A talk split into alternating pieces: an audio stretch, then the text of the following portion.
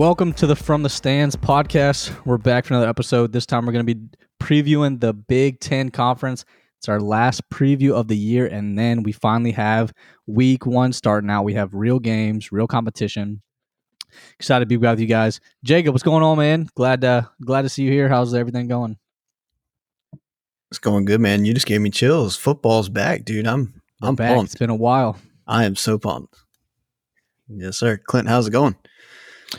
It's good, man. I uh, as much as I love talking college football, I am ready to be done with previews and ready to actually talk about what happens on the field this year. So yeah, let's uh let's get this Big Ten going. Um, and uh, what do you say we start with a little Michigan? Let's do it. Well, uh, I see why they are the favorites um, for the Big Ten again this year. It's had a great year last year, obviously thirteen and one, uh, performed really well the whole year. Just had that, you know, the one slip of it just happened to be in the playoffs against TCU. Um, they they, come back with a great team. The on top of that, they have the number one ranked transfer class in the Big Ten. Um, it's just a team that's really doesn't have to change much from what they did last year to, you know, pretty much be um, good to go for the whole year going into trying to win another Big Ten championship. So um, they returned six on offense, but it accounts for 84% of their offense production. So that's pretty good. They had a number one rushing offense in the Big Ten last year and fifth in the nation. Um, so really good last year um, with their rushing offense. Running back room is still great with Blake Corum returning. He had 1,463 yards last year, 18 touchdowns before his injury. Um, so he's back. Hopefully he stays healthy. And they also have Donovan Edwards. Um, of course, JJ McCarthy at quarterback, 2,700 yards, 22 touchdowns in the air, over 300 yards rushing with five touchdowns. So uh, I think Michigan has, for the last several years, been trying to find the quarterback that kind of fits for them and kind of works. And I think they found that with JJ McCarthy. Uh, uh, I feel like he fits well in their system, and it showed last year that they had a really good season on defense. They turned uh, returned seven starters. Um, they also had the number one rushing defense in the Big Ten last year. So obviously a really great team. Um, and they bring back a lot of their talent. And what they didn't bring back, obviously, I just mentioned uh, with the transfer portal, they were able to fill those spots. So uh, I know uh, Ohio State has something to say about you know losing the last two years to them, and they're they're they're wanting to kind of stop that short streak right there. But it's going to be tough. I mean, Michigan hasn't gone anywhere. Um, I think beating Ohio State the past two years has been their. Uh, it's been what they wanted to eclipse. They wanted to get to that next stage, and I feel like that was almost tougher than them getting to the playoffs, which is beating Ohio State. Um, now that they're doing that, obviously they went to the playoffs, and I wouldn't be surprised if they're there again. Um, schedule wise, I mean, it's again, it's not that it's pretty easy. It, it, it paints a nice path unless they just really screw up Right. towards the end to where they're going to have it's going to be just fine for them to kind of I won't say coast through the year. You know, it's again slip ups happen, but uh, here's the first half of the year: East Carolina, UNLV, Bowling Green, Rutgers, Nebraska, Minnesota, Indiana, Michigan State. Uh, I mean, and then Purdue November fourth. Like, so you're, I mean, yeah, there's not terrible teams on there, but I mean, most of those you're pretty confident Michigan's going to come away with, with the win. Uh, the the the two ones you're probably circling are uh, Penn State November 11th, and then um, Ohio State, obviously at the end of the year. And in between those, you have Maryland. So even their two toughest games, they have a spot in the middle where they can kind of recover playing Maryland. Um, hopefully, that's not a uh, a letdown game for them. Uh, not you know looking ahead to Ohio State in between those, but again, I mean, you're looking at that schedule, and you're like, geez, I, I don't see why they wouldn't uh, be right back in the, the, the championship game again and and putting their place in the uh, college football playoff. So yeah, I'm pretty high on them this year. Yeah, I'm I'm excited because kind of like you said, going back to the quarterback, man. I feel like, and not even just talking the Harbaugh era. I feel like Michigan as a whole has not had like a consistent quarterback in a long time. Like somebody that's played multiple years at a high level, probably going back to like Denard Robinson, right? Like 2013, 2014, whenever that was. I feel like that's been like their missing piece. They kind of remind me of LSU like that. Um, LSU's had some players and, you know, before the anomaly of Joe Burrow, but like they have this great squad, this great talent, great recruiting classes, but like they don't have the quarterback to put it all together. So finally establishing McCarthy as the guy, and I think that's been the issue too, is because they've had competition. He's like, I think this is probably the first year he's going in like knowing he's going to be the starter, right? Um, since McNamara Mhm. transferred out to Iowa, it's like he knows he's going to be the starter. He has all the confidence in the world. They've beaten Ohio State. Not only did they beat Ohio State, beat them handily. Lose in a crazy game in the semifinals. Like I don't see why they don't have like the just utmost confident uh, confidence right now, probably in the nation, man, to, to go out and, and do it again. Like you said, Corum got hurt at the end. That's a big blow. But besides maybe Penn State, that I'll talk about later, they probably have one of the best running back like tandems in the whole country.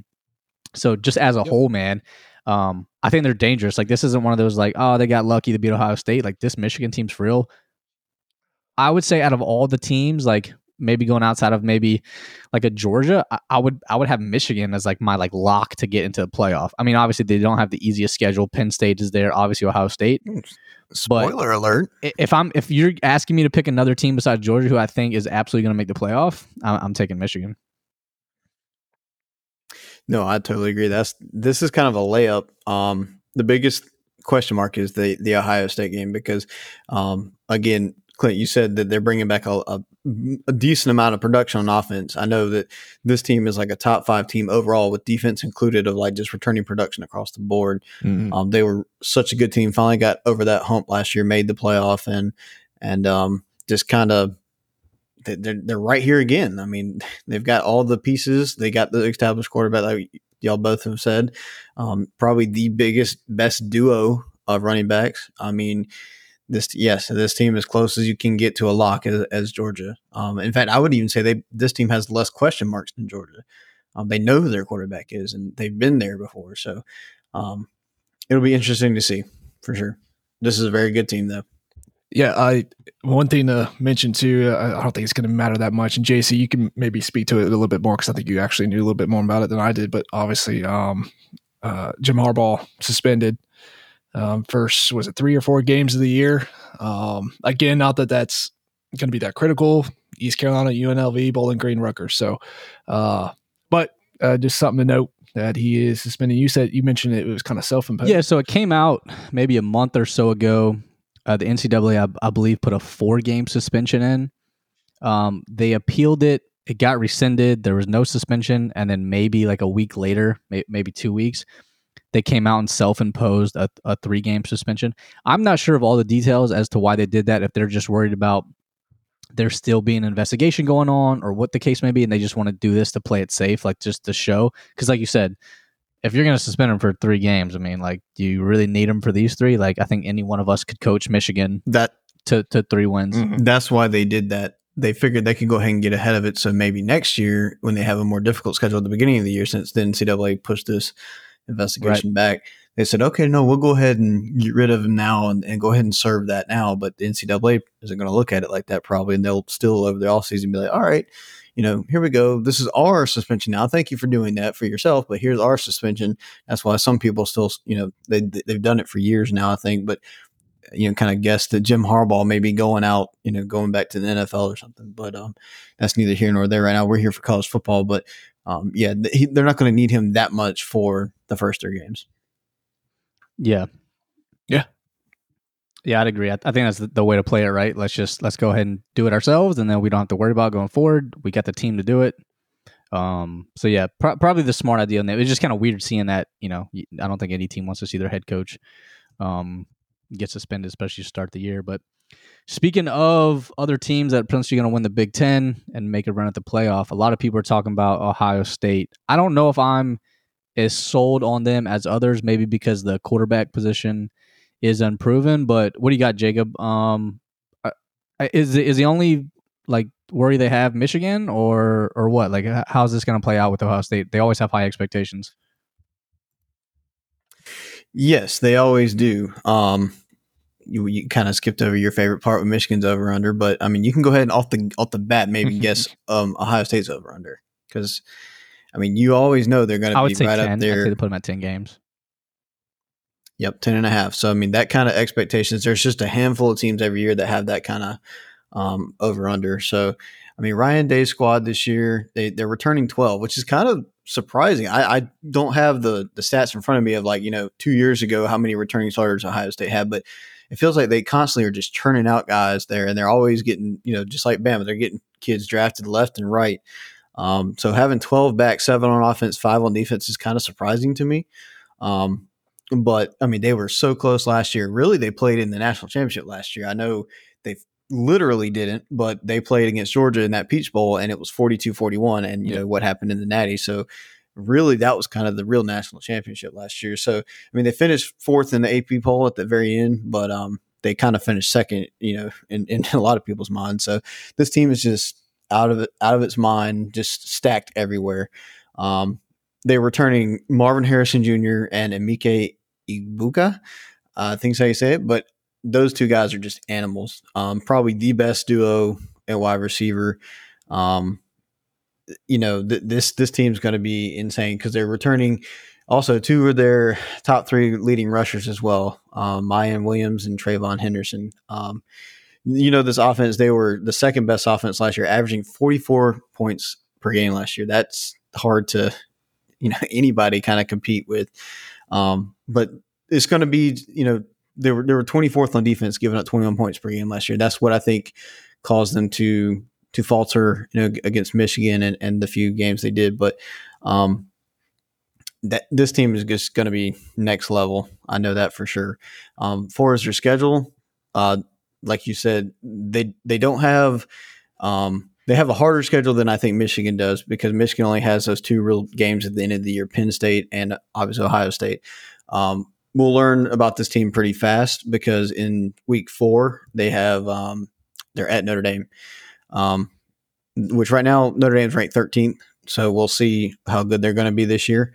Uh, but then they got Penn State, and then obviously they're at Wisconsin as well. But they're obviously playing Michigan at the end of the year, so a little bit more of a difficult schedule. Um, so we'll see if they can reach that ten and a half, which is still pretty bold with those teams on on the on the schedule. But uh, this this team's going to be really really good. We know that. I think Marvin Harrison Jr. dude is, is one of the best players in the country. Um, definitely going to be a top ten draft pick. I know he's come up in Heisman um, talks as well, which that that's interesting, right? You have Kyle McCord coming in.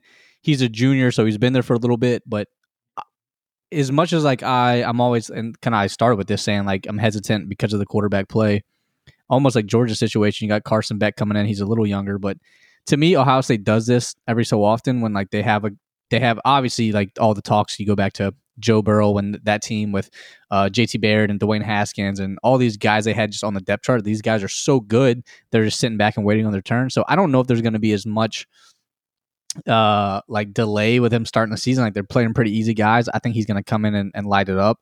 I just think that when it comes to the big games, like at Notre Dame, because of the quarterback play in that situation, like I would probably now I would probably take a Sam Hartman led team who's played four or five years. That Notre Dame team's you know a little bit older, um, maybe not the playmakers of Ohio State, but like you're going into Notre Dame week four, you know, going to be a top 10, top 15 match. I mean, I don't know Notre Dame's going to end up being ranked by then. Probably a top 10 matchup, I would think. That game, I would say they need to worry about a lot. Ohio State's, when they play really good teams early on, um, out of conference, they seem to struggle. I know in the past they've like lost to Oklahoma early in the year. Um, I think they played like Alabama early in the year. Obviously, these are good teams, but they're so used to playing these cupcakes early on that they get a like a tough non-conference game. Uh, it's really going to test them early. But they get through Notre Dame. Um, obviously, then you got Penn State and Ohio State, or Penn State and Michigan. Uh, to me, it's the only other two teams they, they have to worry about. Yeah, you, you kind of. I'm sorry about not me even mentioning about the quarterback Kyle McCord yet. That I forgot about him because I was too busy drilling over Mar- Marvin Harrison Jr. and like any team would love to have that those receivers and and that could be a, a big part of Notre Dame. The Notre Dame game is. I, I do agree. Sam Hartman is the established guy, but Sam Hartman do, doesn't also have the weapons that you know Kyle McCord will have. But go ahead, Clint.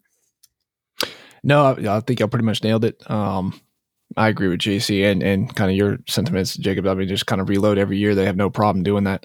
Um, it is interesting to see, like y'all said, the schedule is not quite as favorable as Michigan. Um, you know, week four, they, they got to have it kind of figured out. I, I get it. You know, even Sam Hartman not having all the, the, the targets uh, that maybe Ohio State has, it's still, that's going to be a game they, they cannot overlook. And uh, I don't think they will but hopefully that the quarterback is nice and settled in by that time because if not, it's going to be a problem. The Notre Dame's going to be able to score uh, likely, and uh, it, it's uh, a situation where not the end of the world if they do lose Notre Dame to Notre Dame, but uh, when you're talking about playoff hopes, you don't want to drop Notre Dame and then be going into the last week of the season going we have to beat Michigan or it is absolutely over. It you that's not right. a situation you want to be in. Um, because if Michigan, you know, let's say they go undefeated, Ohio State loses to Michigan, if it's a close game, you now have kind of set the the way for maybe a, a, a two Big Ten team situation in the playoffs. Obviously, depending on how the rest of the, the you know the nation plays out. But uh, yeah, you don't.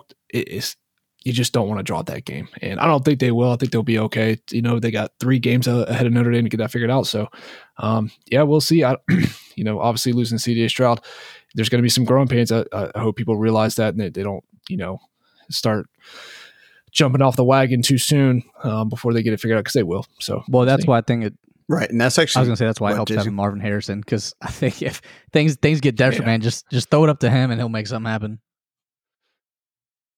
Right, and Clint, your point about uh, both possibly making the playoff. I mean, that happened last year, but I think if Ohio State with the harder schedule, you know, is undefeated and Michigan's undefeated, there's a chance that Michigan may not make it. Um, because of the harder schedule that Ohio State had. I mean, it depends on what other conferences and other teams do as well. But um, that very well could happen just just like it did last year. There's a better chance of that happening than what we talked about a few episodes ago in the ACC, where Florida State and Clemson both make it. You know what I'm saying? So yeah, yeah, I agree. I think I think there's definitely a better chance for those two teams to make it than than um, Florida State and Clemson. I agree. Yeah, and that hurts my heart to say, but yeah, got to be real. It happens. I will say after kind of taking a deep dive at this conference, I don't know how many conferences there are besides maybe like the SEC that you could say three three out of the top teams could make the playoff, and it wouldn't be a surprise, at least to me. You do a deep dive at Penn State and right. look look at what they did last year. They they run the table. They lose two games to Ohio State and to Michigan. That's the only two. Now, granted, they lost by like 14 points. They're bringing back, and again, this is why I said Michigan may have the second best tandem uh, in the nation. So Nick Singleton, Nick Singleton, as a true freshman, ran for thousand yards last year, thousand sixty one to be exact, and his freshman teammate Kaytron Allen ran for almost nine hundred. First tandem, freshman tandem to ever run for seven hundred each in the Big Ten. They're both coming back. Their le- left tackle, projected first round pick. I'm going to mess up his name, but it's it's Olu Fashanu. He was projected first round pick as a big left tackle coming into the draft. He decided to stay. So off the line is squared away, almost the same as last year. They got two of the best running backs in the nation um, coming in as sophomores. Again, their schedule besides Ohio State, Michigan is pretty easy. I mean, West Virginia, Delaware, Illinois, Northwestern, Massachusetts, like going up into those games, man, there's really no reason they're not going to be undefeated going into those games. Penn State's to me, like you win those games, at least win one of the two, like they're talking about either a Big Ten championship and you get to the Big Ten championship, more than likely, out of these three teams, unless they just like end up like devouring themselves by just whatever, like probably going to end up in the playoff as well if they if they run the table. So I'm just excited to see them, man. I mean, the quarterback uh, is is going to be another growing pain for them. And I wouldn't say so much as the quarterback, just for the program. And Sean Clifford was there for what, like 12 years, I think. I mean, I don't know yeah. how long he was there, but it was a long time. So uh, Drew Allar, he's 6'5", 240. He was the number one prospect coming into last year. So he played in in 10 games, kind of just like coming in and out. Um, but when he did come in, he completed 35 of 60 passes, four touchdowns. So he did enough to like excite the fan base and be like, hey, we want to see more of this guy. I would say definitely they could tell he was better than Sean Clifford, but when you're a ninth year senior, you, you're kind of kind of get the nod. So their their team is going to surprise some people. Manny Diaz is their defensive coordinator, so obviously like you know, coming in. He's been a head coach at other places before, known for his defense. They got a lot of guys coming back. Their secondary only allowed 12 touchdown passes all of last year, which is pretty crazy. So pretty stout on the the back end as well, which you're going to need to be playing Ohio State, Michigan. So I would just look out for Penn State, man. I feel like Penn State's always solid and not that great, but I think they're just they're right under the radar being overlooked just because of the fact Michigan, Ohio State are obviously in that top five talk. Right. Yeah, they're coming off eleven and two season, winning the Rose Bowl last year. I, I, just need you to repeat that one more time. You said Drew Allar is 6'5", yeah. 240? Yeah. I am learning that right now. What?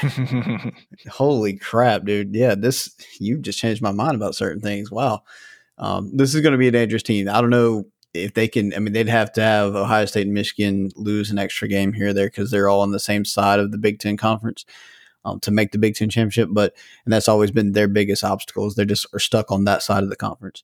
But um, this this team is with Drew Allar like that, too, dude. I this could be a very dangerous team. Yeah, I uh I mean y'all y'all hit it. I agree with you guys. I just one of those teams that you cannot overlook and I don't think anybody is. They're definitely um I know you mentioned under the radar, but they're not far under the radar. Uh, they're there. They're they're creeping and um I, I do feel like uh there's a good chance one of one of these two other top dogs get get caught, uh, either Ohio State or Michigan, just because they're probably so worried about each other. Uh, that Penn State could sneak someone. So, um, yeah, let's get that quarterback situation figured out. When did they catch uh, Ohio State? It's not. It's not for till the let's see sixth game of the year, seventh game. Yeah, so they got they got time. I know they have Iowa as well. Um, AP top twenty five team uh, at twenty five. I'm not sure how I feel about that, but we'll see. Um, I know Jacob, you'll tell us more about that later. But yeah, yeah, watch out for for Penn State. Um, and we'll, we'll we'll we'll see how they do. So moving on from them, a team that's always kind of you know seemed to kind of get forgotten about in, in, this conference, especially since it's so top heavy. But a team that's also synonymous with running the ball. The Wisconsin Badgers um, were they ranked in the top twenty five preseasons? You guys know off the top of your head. I've got the list right here, and I do not see them. Oh, they're 20th, oh, they are twentieth. Sorry, I was about to say I think they were top yep, twenty. Well, scrolling fast enough.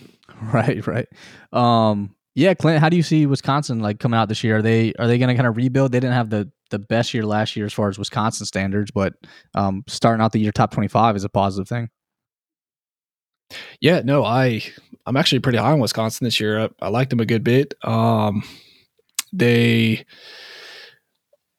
had a pretty a pretty rough year last year. The their offense ranked 113th in passing offense in the whole nation last year, which is obviously not great. Now, when we talk about Wisconsin, I don't think we always think about having you know a prolific passing game, but when it's that bad, uh, you're not going to have a great season, regardless of what type of uh, offense you're trying to run.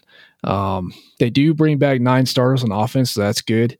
Um, and they also have the fourth ranked transfer class in the Big Ten. So they're making moves. Uh, they bring in a new OC Phil Longo, who um, I think is really going to change that program a little bit as far as the offense. Um, I think when, when, when we look at Wisconsin, I think a lot of, especially last few years, we we talk about or we see them and we're like they, they, look like they're just playing not to lose instead of to win, almost like they're trying to stay safe and not do anything too crazy. Again, maybe that 113th ranked passing offense is kind of a evidence of that. Uh, but Phil Longo just left uh, UNC and before that he was at Ole Miss. So that guy is not. Uh, he he definitely knows what prolific offenses look like, and I think he's going to bring some of that to Wisconsin. Um, quarterback wise, they're going to bring in several transfers. I think the the consensus is Tanner Mordecai from SMU is the the likely starter. Um, they should have plenty of targets to throw to. I think their top three targets from last year are back. Plus, they get uh, CJ Williams from USC transferred in, uh, Will Pauling from Cincy, and Bryson Green from Oklahoma State. So, plenty of targets to throw to for that quarterback situation that they're trying to get figured out. Uh, running back Braylon Allen might be one of the best running backs in the nation. Uh, maybe a little under the radar just because Wisconsin, you know, didn't have a great year last year, but uh, definitely a guy that is really good and it's going to help that offense kind of grow, especially when uh, if, if you're trying to get that passing game going, JC, I know you know we talk about the running game. That's that's a good balance. It helps you open up when you have a good running game and teams start loading the box. That that helps your passing game because then you start going over the top. So I, I actually like what they're doing on offense. I do like I like the the offensive coordinator hire a lot. Um, I feel like uh, they're definitely going to be uh, an improved team offensively this year. Uh, on defense, they return eight starters. Um, uh, so, uh, you know, have a lot of experience coming back. Only gave up 24 points uh, or more three times last year. So, defense was pretty good. And they, they add some depth, obviously, through the transfer portal, like I was talking about with that fourth rate transfer class. So, um, yeah, the schedule isn't too terribly tough. And I, I actually, I, I'm I'm pretty high on Wisconsin. I'm not usually, but looking at their schedule, they again, this, this is pretty soft start to the year. Seems to be the, the theme with the Big Ten. Uh, Buffalo, Washington State, Georgia Southern. They do get Purdue week four at Purdue, so that that might be a game to circle to watch for them. Um, but but otherwise, they got maybe Iowa and then they have Ohio State. But outside of that, a lot of these games are are pretty winnable. So I would not be surprised at all if we see Wisconsin uh, not only bowling but going to a pretty good one at that. So this is the weird thing: hearing air raid and Wisconsin is like just seems so weird to me with all the great running backs they've had from Melvin Gordon to a bunch of other guys. With James Cook, I think is the other one that went there.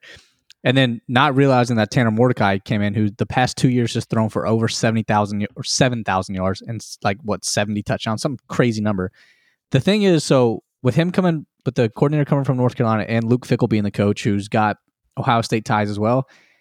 I guess this is one of those offenses when I like talk about like even during like Clemson, like when they were winning national championships and the good Oregon teams and even the good Ohio State teams, mm-hmm. bringing it back to Fickell, as good as they are spread wise and run the like, they've always been able to run the ball. I mean, is is talented as Ohio State's always been on the outside.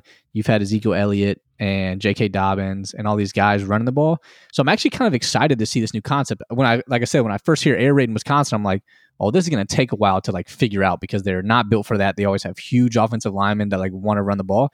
Mm-hmm. But if they mm-hmm. take that and pair it with like a spread type run game, dude, this could be a, like a dangerous team because especially in the Big Ten, like they're not used to seeing. I say they're not used to seeing that. Ohio State's kind of always been that. Um, but if, if they're going to really kind of change the concept of Wisconsin football as a whole, just especially with the quarterback who's got a proven arm, this is going to be a team to watch. Like this isn't going to be I formation, sweep toss, and halfback dives all the time. Like this is going to be throw the ball around, get it to your playmakers. I'm I'm exci- kind of excited, man, because they, they always seem to have a guy at running back, whatever the case may be. Um, yeah, with Mordecai being there, man, I'm excited to watch him. Yeah, I I I used I was thinking like that too a few weeks ago, and then I kind of did a little bit of you know my own little research on on Wisconsin as well because I mean my middle name is Badger, so I guess if I could say that my you know favorite Bro, team, I didn't 10, know that. Yeah, is oh, Wisconsin man. Badgers. Um, that's awesome. That's kind of my dad always had like some pants had Wisconsin Badger on because his name is Badger too. So just kind of a fun little fact there. But um, even saying that, dude, I, just Jace, you kind of nailed it for me, except for the reason is why I'm saying this. This is the first year, and they're doing a air raid for the first time. I think this may end up being like an Oklahoma situation where they they're such a good team for so long, and all of a sudden this new coach comes in, and then they have a real bad year. Um, I mean, they had a good year because they had lost a lot of one score games and stuff, but um, th- there may be some growing pains here. Is what I'm trying to get at. Uh, it's not just an easy plug and play, even with the transfer portal nowadays, when you're doing that whole like identity change, I would say. Um, and like they, the only thing that, that I could say about Wisconsin is if they do have this change and they, and they can make it a seamless change, they have three decent, easy games to start off with to kind of get their feet you know, moving um, with Buffalo, Washington State, and Georgia Southern, like you, you touched on. Um, Purdue is not like an easy little just go in, get a win, get out because they're going to Purdue. And Purdue actually was in the Big Ten championship last year.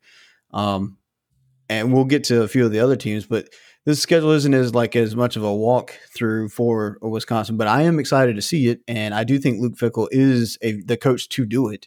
Um, and I'm really excited to see what this team could look like in two or three years. Um, but I, have always, as much as I've said that, I've like pumped the brakes just a little bit on Wisconsin. But that their side of the conference too is you know that's a very winnable side. So it'll be interesting to see how they look after the first three games. It well is you know I want to clear something up too. I don't know if air raid is the correct term. Unless y'all know something I don't know. I don't know if they're actually going with a, a, a prototypical air raid style offense where it's just all just quarterback, fast play, you know, high tempo stuff. Uh, unless y'all know something. But uh, I see what you're saying, and obviously there is going to be some of that transition and learning period and things like that. But like JC was saying, you know that uh, going back to the run backs, they they you have Braylon Allen, and then the, the guy behind him, um, Chez Mellusi, who's uh, going to be their number two guy running back. He he would be a starter at a lot of different schools. It's just he happens to be backing up Braylon Allen. So uh, I, I, say that as I get the, the, the caution, but I do think it's not going to be quite as uh, difficult uh, because they will have that running game to to rely on. Hopefully. Um, but we'll see. Like you said, you know, and like I mentioned earlier, that Purdue game, you know, hopefully they do not overlook that. I don't think they will, but at Purdue, that's going to be a uh, a fun game for for them, and I'm, you know, we'll definitely be watching that. Yeah, so it's that's what I've seen is what well I, I say what I've seen. What I've read is they called it the air raid, and again, that's why I was kind of hesitant to say like, is it a normal air raid or is it like a Wisconsin air raid, like which still is it would be a new concept, right? Like, are they going to throw the uh the run attack in there in the same way? But I don't know, man. Like you said, like Jacob said, um, with Luke Fickell being in there, it is it is going to be something that may maybe struggle with in your first year uh, because it is a new concept. To to go the complete opposite direction, something that doesn't happen in college football nowadays, and and something that's not going to be new.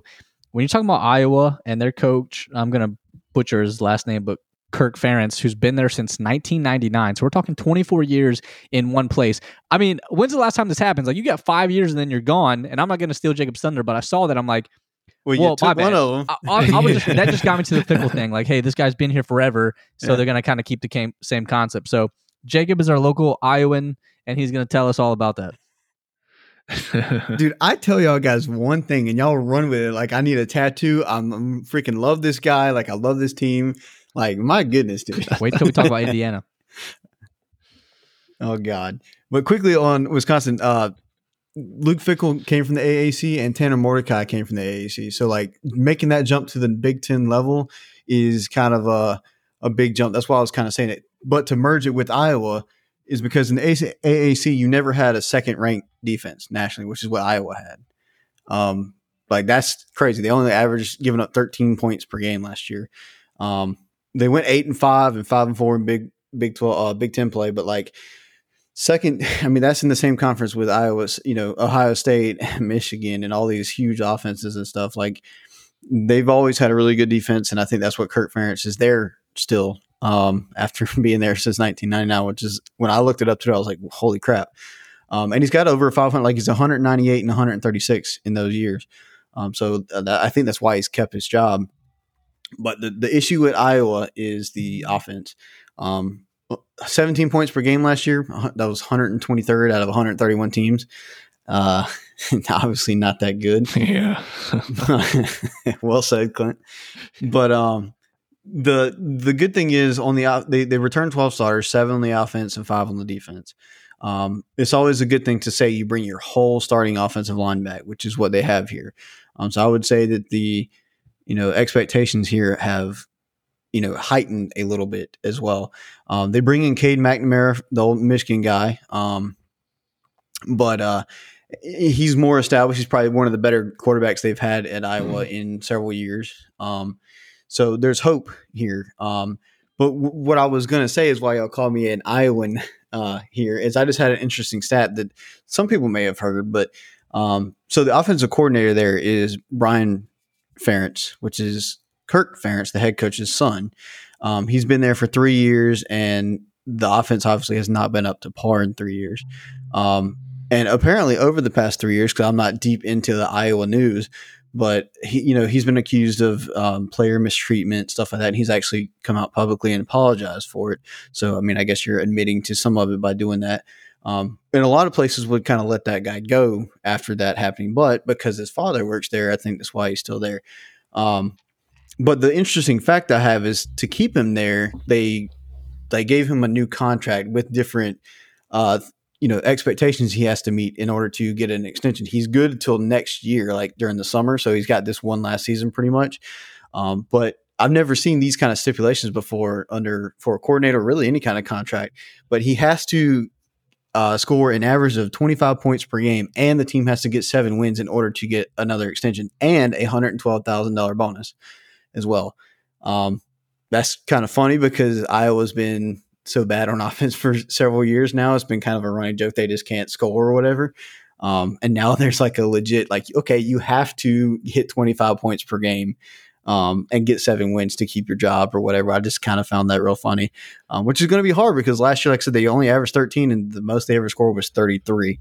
Um, so we'll, we'll That's, see about uh, that. Kind of a crazy situation. Like, so pretty much you've been had all these allegations against you, and so I'm assuming his dad just goes to the board and is like, he's gonna have to have the greatest offensive coordinator season of all time. If he does that, I'm gonna put a points per game on it. We have to keep him. Like that's crazy, bro. I, I, I like guess, that- yeah. I mean, good for. I mean, the, granted, you got Cade McNamara. They got a couple other playmakers. If They're gonna do it. This is the year. But going back to what we talked about last time, if your own players are betting the under because you played Iowa, like good luck scoring 25 points a game.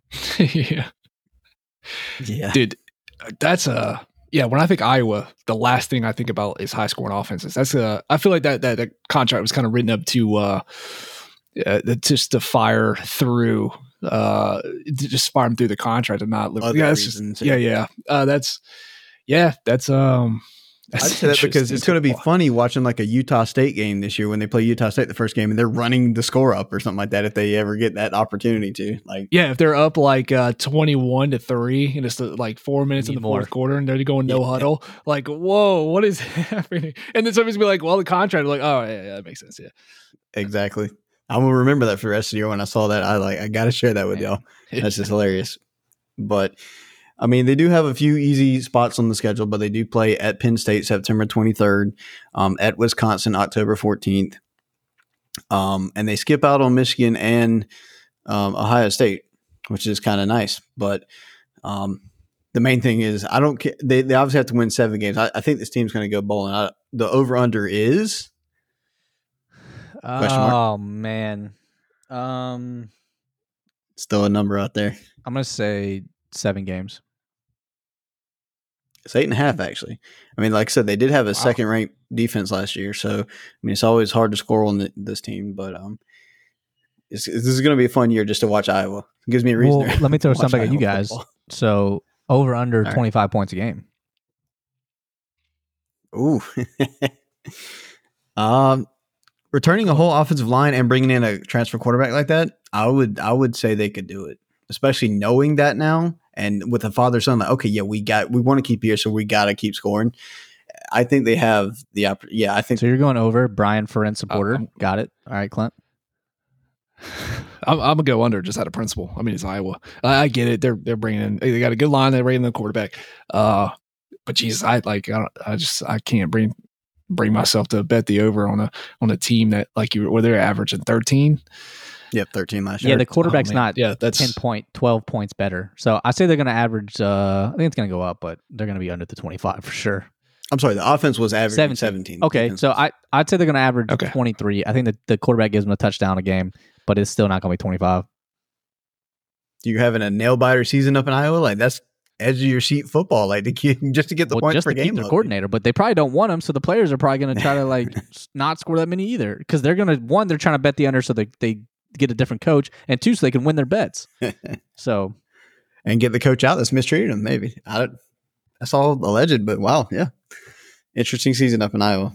I feel like their team too kind of just plays like the field position game, like or at least they have. I don't know if they plan on changing that, but they, they just have the low scoring, like three yards in a cloud of dust type games where they, they just the they're- yeah, yep. Uh, I will say that their their their tougher games are all away, so that's gonna be tough for them this year. They play at Iowa State, which I get. Iowa State may not be that great this year, but it's still a rivalry game.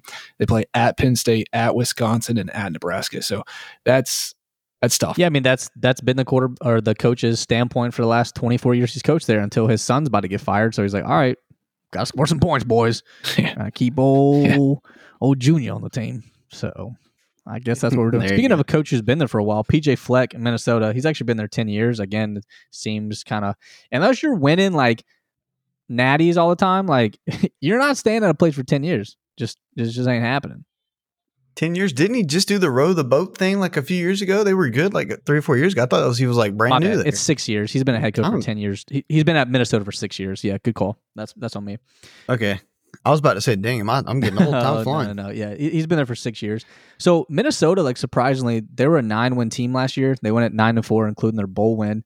But there's a caveat to that. They didn't have Ohio State or Michigan on their schedule. So that changes because in 2023 they do have both of them on their schedule. So definitely, I think, I think it's going to be, uh, they're going to regress just because of their schedule. And two, man, this roster is just depleted. They return four on offense, four on defense. Um, their all-time program leading rusher Mo Ibrahim, he's graduated. I think he ended up. Uh, I think he's on like the Lions practice squad or something, so he didn't get drafted. They do have a sophomore quarterback with a big arm. His name's Athan uh, Kylik Manis. It's a, a, long name. I'm probably butchered that as well. Um, and they do have a pretty deep receiver room. They got a couple seniors there. Um, they do have a lot of transfers coming in as well. Um, tight end, uh, Brevyn Spann-Ford, and then they got Elijah Spencer from Charlotte, Corey Crooms from Western Michigan. So they got some guys coming in, but I just think that they have way too much to overcome uh, roster wise, and then now add on the fact that they've now added Ohio State and Michigan to their schedule for this year. I think it's going to be tough sledding for them. Um, they and and they do start the year with Nebraska as well. Um, and then they got North Carolina week three. So like their non-conference schedule is getting tougher. Add in Ohio Dude, State, Michigan. So oh, now we're man. talking about four, four probably. Well, Nebraska might be a toss-up, but three definite losses now that you've already thrown into your schedule. Um, not looking too great for PJ Fleck and the Gophers. Yeah, I was I was about to say I was looking at the schedule and you were talking about Ohio State, Michigan, and then I saw week three North Carolina. I was like, oh, and it's at North Carolina. Like that's right. a tough non-college draw right there for you for for Minnesota, and then they ended the, the season with Wisconsin. Like that's a yeah, that's tough. Uh, we'll, we'll yeah, fingers crossed. put a little respect on North Carolina's name. How about? I mean, yeah, when it comes to a right Minnesota non-conference game, I'd say North Carolina's a tough game for sure. The one positive they have is Sean Tyler. So he's the running back transfer from Western Michigan. He ran for 2,800 yards and 23 touchdowns in, in, the MAC. So he can catch the ball at the backfield as well. So he's going to be like their like go-to guy um, as far as getting touches. So if he can stay healthy, that'll help him out. But yeah, I think the schedule's too tough, man. Uh, I would think they go to a bowl game. It's a good year for them. I would say based on the schedule. Yeah, I, I agree. This this schedule is kind of a little rough for them. What do you think their over under is since talking about? I think it's got to be at six. It's actually a seven. I, I, I would right. hammer the under that all day because, that, I mean, unless you so I guess with seven being they get six wins, to get to a bowl game, and then they play whoever in their bowl game. That's the only way I see seven wins. They're not getting seven wins just based off the regular season. Dude, yeah, I I agree 100. percent I was like uh, that. If seven is probably best case scenario, I, I don't see at worst you're pushing. I would hit under as well. Yeah, right. And I, I made a mistake when I said Nebraska out of conference. Nebraska is, is in their conference. That's what they open up with. All this conference schedule thing has me all thrown off. But good, good. So yeah. speaking of Nebraska, Clint, um, yeah, is this going to be like a turnaround year with the new coach? They get their guy. Like obviously their homer Scott Frost that didn't work out and he's gone. So on to the next. Which is weird, right? Because I wanted Scott Frost to work out so well. It, it or, or, I wanted that to work out so much because it, it seemed like it's such a good fit. Uh, but you know, all things you know, when written on paper, may, they might look a little bit better than what they actually are. Uh, but yeah, so they hire head coach Matt Rhule, um, who is coming off his NFL stint with the Panthers, and I'm a Panthers fan. So as a Panthers fan, I'm I'm, I'm definitely okay with not having Matt Rhule as a head coach, but I, I do think um, he's a good college football coach. So uh, yeah, we'll we'll see how this goes. It's a I think it's a pretty big contract too. I think it's um a little over nine million a year for eight years. So, um, he, he's there, and I don't know what the buyout situation looks like, but uh, yeah, they're they're bought into Matt Rhule. Um, they also bring in your favorite uh, coach of all time, Marcus Satterfield at uh, OC. So, uh, second favorite coach of all time behind Mike Bobo. There you go. Was it Bobo? Ah, I knew it. Yeah, I was about to say. oh man, yeah. So um, a, a, lot of turnover, obviously. Um, they got eight starters on offense back. Um, I think O line they have a couple of new starters they have to to fill in, but they still should be pretty good. running back they have Anthony Grant and Gabe Ervin. so running back should be pretty good. Um, their quarterback Casey Thompson left for FAU, but they get Jeff Sims, from Georgia Tech, who's a pretty good playmaker. Um, had 4,500 yards and 30 touchdowns passing, uh, over 1,100 yards and 11 touchdowns rushing over his three years at Georgia Tech. So, uh, as long as he can stay healthy, um, that should be a, a, big upgrade for them as far as playmaking ability and stuff like that. Um, they lose their wide receiver Trey Palmer to the NFL, uh, but they get Marcus Washington and a, a six-year senior Billy Kemp. Uh, and I think they have um, Malachi Coleman, which I heard was a, a name you want to have written down and remember. Uh, he's one of the big recruits coming in there. Uh, should be a big dude for them. Defense, eight starters returning. Um, not not good on defense last year. They gave up uh, 528 yards to a one and 11 team North uh, Northwestern. That's that's pretty bad. Uh, that was the Northwestern's only win. Um, was playing Nebraska. They they've got to fix that. Obviously, you're not going to win a lot of games when you're giving up that many yards. Um, they do have a new DC, Tony White. D line needs a lot of work. They lose a couple guys to the draft. They're going to rely on the uh, transfer portal a good bit, and um, some new talent they got coming in recruit wise. Um, secondary should be pretty good from the start. They got safety Myles Farmer and Isaac Gifford uh, both back.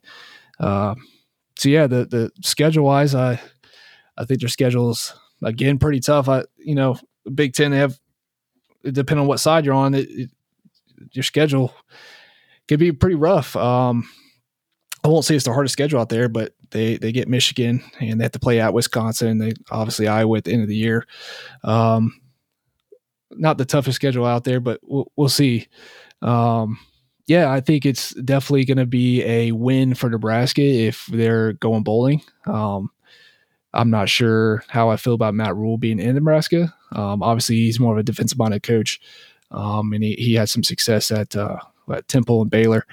Uh, so we'll see. Uh, obviously, Marcus Satterfield, we know how Gamecocks feel about him as an OC. Um, but maybe maybe just wasn't the right fit, whatever the case may be, and uh, maybe he takes off for Nebraska. But as far as I'm sitting here looking at the schedule and things like that, I think if if they go bowling, I think it's a good year for Nebraska. This this is the thing about Nebraska is that, and just like looking at Jacob, I don't know why I'm already just losing it, but like I don't even know. I mean, Scott Frost obviously for whatever reason didn't work, but my thing is is that you got to be able to recruit these guys. Like no one's recruiting. Like where's their top 10 recruiting class or where's their top 15 recruiting classes? Like I get it. And that starts with the head coach. Like I don't know if it's just because Nebraska's in the middle of nowhere or they don't have the facilities or they're just not getting the players. But dude, they just need one or two good years and they can turn this thing around. People always talk about, you know, what, what were they, the, whatever their, their defensive line was called, the black jerseys, all that good stuff. Like they, they've known for their history of defense, mm. but it has not been a thing recently. And and to be honest, man, my biggest gripe with Satterfield is the fact that we had recruits leave. I think because of him, because of the fact that he wasn't giving them the ball, and we had some weapons on offense at South Carolina. Clint, tell me if I'm wrong. Like, does Wisconsin have any weapons? And if they do, I can guarantee you they're not to what South Carolina had last year. So you're already telling me he's struggling getting to his weapons in South Carolina when we have a Juice Wells, we have a Josh Vann, we have a Marshawn Lloyd, we have a Jaheim Bell, and we're gonna now I'm gonna go to Nebraska I don't have those guys, and I already don't get it to my playmakers. I don't see any recipe for success there. Like it just doesn't feel like it's gonna go well for Nebraska fans, knowing the little bit I know about Saturday. No, I mean, I am literally trying to keep my bias at bay here. Uh, but yeah, you're, you're looking at it like, well, if you had the guys at South Carolina that at the end of the year obviously showed that they were huge playmakers for him, what uh what's he going to do in Nebraska when they're they're kind of scrounging for players and they have to rely on the recruiting classes and transfer portal again? Uh, you know, maybe it works out. Maybe it's the inverse. Maybe that's what he needs. It's like no talent, so he actually has to.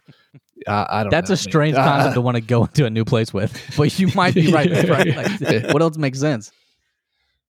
Well, I mean, that's kind of what I'm thinking is like a fresh start. This this is going to take several years. I would feel like um, they gave Scott Frost several years and it just didn't work out. And Matt Rhule needs several years here. I I definitely believe. I mean, this schedule. I mean, JC, think about an over under as I'm talking about it, but I mean, there are a few maybe gimmies. Um, Northern Illinois and you know Colorado. Maybe they can ruin Colorado's day with how much turnover they got going on. But I mean, yeah. I don't even know if they could hit that over under or not. But what do you think? Uh, I would say, what did they finish last year? Four and eight. Um, Uh, I'd say the over under is probably gonna be at six. six and a half. I mean, this yeah, this is kind of like yeah. I, and, and first year Matt Rhule, I would probably take the under um, because, like I said, this is just going to need some time. Um, like I said, out in the middle of nowhere, they need to start with a recruiting base. I mean, I know Clint, you're big on the transfer portal. I don't know how many transfers they had coming in, but I mean, it's just that they need to start from the ground up here and get this program back to where it was. Well, they they ranked fifth in the Big Ten for transfer portal, so top half. I mean, they're That, that's good uh, I, to it- start. Yeah, and like you said, giving him a few years to get acclimated, I think the contract reflects that. He's got an eight-year contract, so um, again, you know, you know, we'll see how it goes if he gets bought out, whatever happens. But it's it's so weird too to think about because when I when I think about Nebraska, like I- just feel like college football is better as a whole when Nebraska's good. It's kind of like you know there's several teams Right. out there that like Texas. When Texas is good, it is just better for college football. Uh, I want Nebraska to be good again. Uh, that's why I was kind of big on that Scott Frost uh, hire, and I thought it was going to work. I, I think most people thought highly of it. It obviously didn't. Uh, but I'm not mad at this Matt Rhule hire. I, I think, um, again, it's going to take some time. Uh, like I said, Bolin would be good for them, and you, you said the the over unders at six and a half. I, I feel like that's a good line. Yeah, it's right where I would have had it too. So, um, yeah, that, again with the targets, they're they're, they're going to have to replace a lot. Um, if they can get that defense figured out and, and fixed from what last year was, eh, that's going to be a big step already. And with Matt Rhule being there, that's I, I feel like that's almost a guarantee. They're going to be better defensively. So, uh, yeah, let I I think uh, you get that six win a bowl game. I think you're I think you're happy with that if you're Which Nebraska. sucks, right, for Nebraska. Like Yeah. if you're happy at six wins, like that's kind of a problem. But I, I think Rhule is going to outlast Satterfield. I know they have they they go back to when they were at Temple and stuff, but I just don't think I, I just don't think he's the guy. Um, Jacob, you have anything else on Nebraska? Uh, do not, other than they're going to lose to the next team, right. So, Illinois. so speaking of head coaches, so Illinois' head coach uh, Brett Bielema, he's been in the Big Ten before. Bielema. um, coached at Wisconsin for a long time back when they actually had the good run game we were talking about. Uh, he was the coach at Arkansas for a few years. He's kind of bounced around some assistant places in the in, in the NFL. Um, they got some transfers coming in, um, and they kind of made a little run last year to surprise some people. So, Clint, what we got on uh, Illinois, or is this going to be you, Jacob? My bad. This is me. I mean, Clint can give his opinion on it too. I will defer to you. uh, no, but Brett Bielema, this is his Bielema, third I said it wrong. Um, they. Nah, I tried to. I don't. Did you even hear me? Because we had. Did you hear yeah, me? I did. I just you? didn't hear I what you said said. Like, I heard you. I know you corrected me. I just didn't hear the right pronunciation of it until you just said it. So, I, I got you. No, 'cause appreciate we, we were hoping like last podcast, Clint's, uh, you know, bottle. He did a bottle popping, like a champagne popping thing, and we, the mic didn't pick up. So I was kind of curious if, right. Well, if I, I sh- any there, but- pronunciation of the Big Ten, I'll refer to our uh, our fellow Iowan. So that- my bad. That's all you, buddy. I swear to God. Um, no, uh, but yeah, Brett Bielema. This is his third season. Um, they they went eight and five last year, five and four in uh, Big Ten play. Um, this team, I, I like to do. I mean, obviously, at the end, we we do a you know who's who we think is going to make the championship game, who we think is going to win. But I've personally been doing like a dark horse of every um, conference, and this is not necessarily to win the conference. Don't get me wrong, because I think the uh, Big Ten East is going to have the winner, you know, because of Ohio State, Michigan, and Penn State. But um, Illinois is my dark dark horse. Uh, did you know they had the, the number one ranked defense last year In, in the nation. in the nation? did In the nation. I I knew they were good and they had to be decent for a certain reason, but like I, I, when Dude, I, I, got, I got some. this, Sorry, man. I got some stats on their defense last year. oh, hit me. Go ahead. It's the time. Illinois uh, last year ranked second in the nation in points allowed, third in total defense, third in yards per play, first in interceptions, and first in takeaways. And that's in the That's nation. crazy. Yeah. Yeah, that's in the nation. Like I, I was going based on points per game, but yeah, you throw all those stats there too. Like th- that that surprised me. Twelve point eight points per game. Um, defensive coordinator Aaron Henry. Uh, I guess we need to get to know him better or something, or, because this that's this crazy. But um, they're returning the same linebacker group from last year. They're returning 13 starters overall, uh, six from offense, seven from the defense. This defense is going to be damn good again this year. But um, their linebacking core it, it rivals Clemson's, and I, I, said that you know Clemson with Jeremiah Trotter Jr. and um, they they have probably the best linebacker core in the nation. I know that's biased, but a lot of other people are saying that too. Um, this is probably the second best uh, with Seth Coleman, Calvin. Um, can't read my handwriting. Hurst Jr. I think, and uh, so like th- this this is going to be a damn good defense. Um, they were 95th in the nation on offense last year. Um, so to try to fix that, they brought in Ole Miss transfer quarterback Luke Altmyer. Um, it's not a name that I certainly remember as being like some outstanding. He could have been a backup for all I know. Um, but they do lose Chase Brown, who was their leading rusher to the Bengals. I just wanted to say it like that. They lost him to the Bengals because he got drafted. Um, he had over 1,600 yards last year. Like this dude was an animal. So losing him doesn't help anything for us trying to fix that offense. But um, they do return their second leading rusher, Reggie Love the third. Um, he had over 300 yards last year. So um, they do have at least some experience to come in, but he's going to have to be the, the, the bell cow and um, kind of get this thing going. So this team could be dangerous. That defense keeps them in the game. So, um, yeah. So Altmyer just he was he was at Ole Miss for a couple years. Uh, came in for some like spot work here and there. Threw for 300 yards, three touchdowns, I think, three picks. So just just kind of like that's what I thought. I yeah, just kind of there. They've had a, a, you know a deep quarterback room there the last couple years, so no surprise that he hasn't got a lot of playing time. Probably one of the definitely a transfer uh, that makes sense for sure. Right. Um, I know y'all will get to it in just a second, but like the the good thing for Illinois is they they don't have they didn't draw Michigan or Ohio State this year. Clint, you may have been ready to say that right now, um, but they do have Penn State, but they do have a easier schedule than previous years. No, what I was actually going to mention was um, this might make you uh, slow down that uh, dark horse train just a tick. The, the the DC they had over there, um, Ryan Walters, he's now the head coach of Purdue. He got hired over at Purdue. So all the that's why I didn't recognize Aaron Henry. Right? Yeah, yeah. and that's why I was going to you know. Well, I'll dig into Purdue a little bit more later, but um, yeah, yeah. That's I was going to mention that real quick. So you know, we'll see. Maybe they they they can kind of maintain what they have and uh, continue that trend. But uh, just something to mention that they're yeah that he's over at Purdue now. No, I appreciate. It. I like getting it right. I I didn't see that, so that's that's on me for not getting the research correct. But um, yeah, they, they definitely will take a step back then. But like I said, maybe that can kind of counteract with the having a little bit easier schedule, not catching Michigan or Ohio mm-hmm. State. So um, we'll so see. we're about like halfway through, probably right at halfway through, maybe a little more through the conference. Dude, most of these teams, man, are, are probably going to be you know going to a bowl game. So I would say definitely a deep conference overall, especially when you're talking about uh, a Maryland team that's coming off eight wins last year. They return uh, Taulia Tagovailoa, so Tua's brother.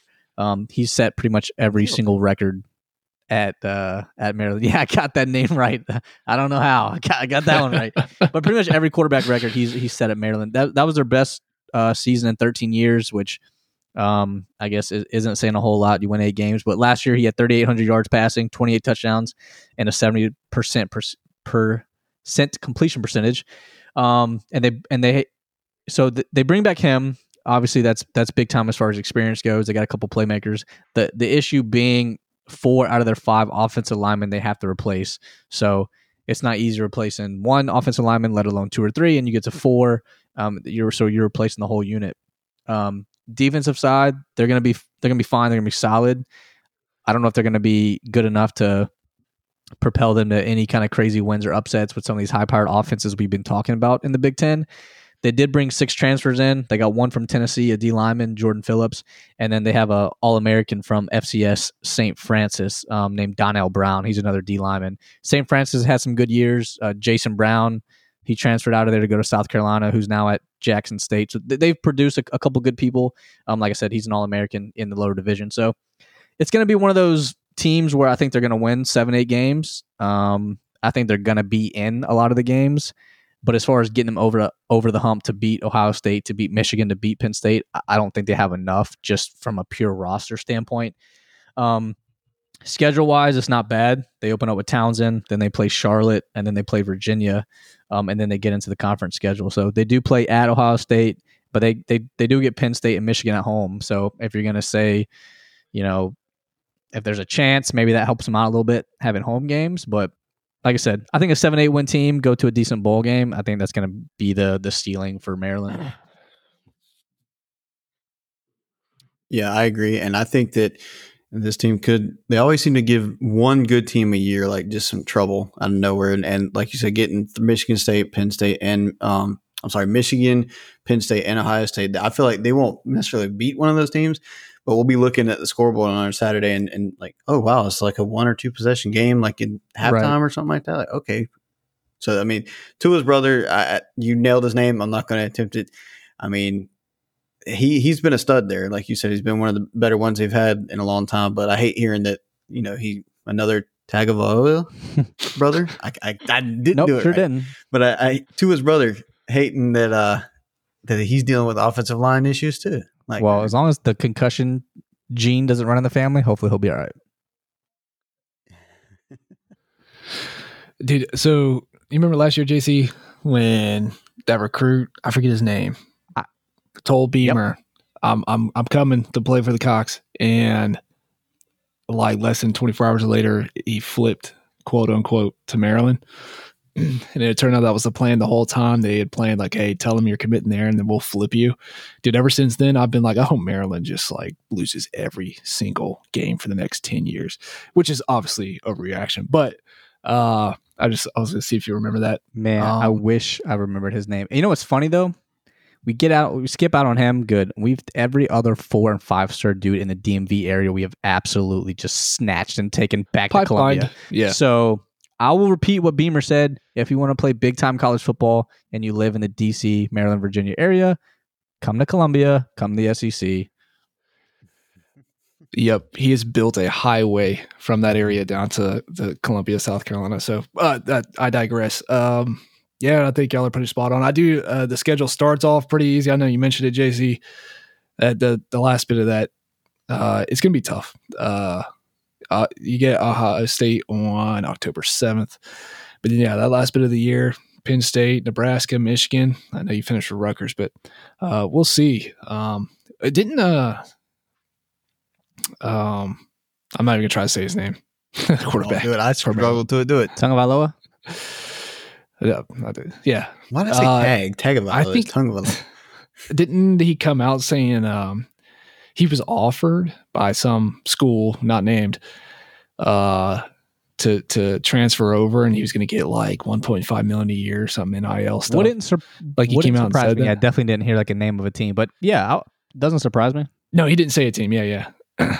um, yeah, I, that's that's a whole nother story, man. This, Uh, I mean, he's a high but, profile recruit. Like, yeah, yeah, whether he's like a five star or not, he's got a big brother's name. Like, you know what I'm saying? So he yeah. can sell some tickets. I would, I, right. I believe and it. So yeah, we'll see, man. I, I, think they're not gonna. They're not gonna do anything crazy, but I, I think they'll definitely surprise some people. Maybe. Well, I mean, guess the over under because it may surprise you. if you're gonna say that, I'm gonna say it's eight wins. Then well, I mean, I shouldn't have said that necessarily, but uh, it's seven. Like that's kind of surprising. I was gonna, I was gonna probably say six or seven. I would definitely say more than six. I think they're a decent team. It's just with that conference man and the schedule, like it's, yeah, it's it's gonna be, it's gonna be tough sledding. I mean, they, they do have an easy schedule other than well, yeah, just conference wise, right? As far as getting out of the conference.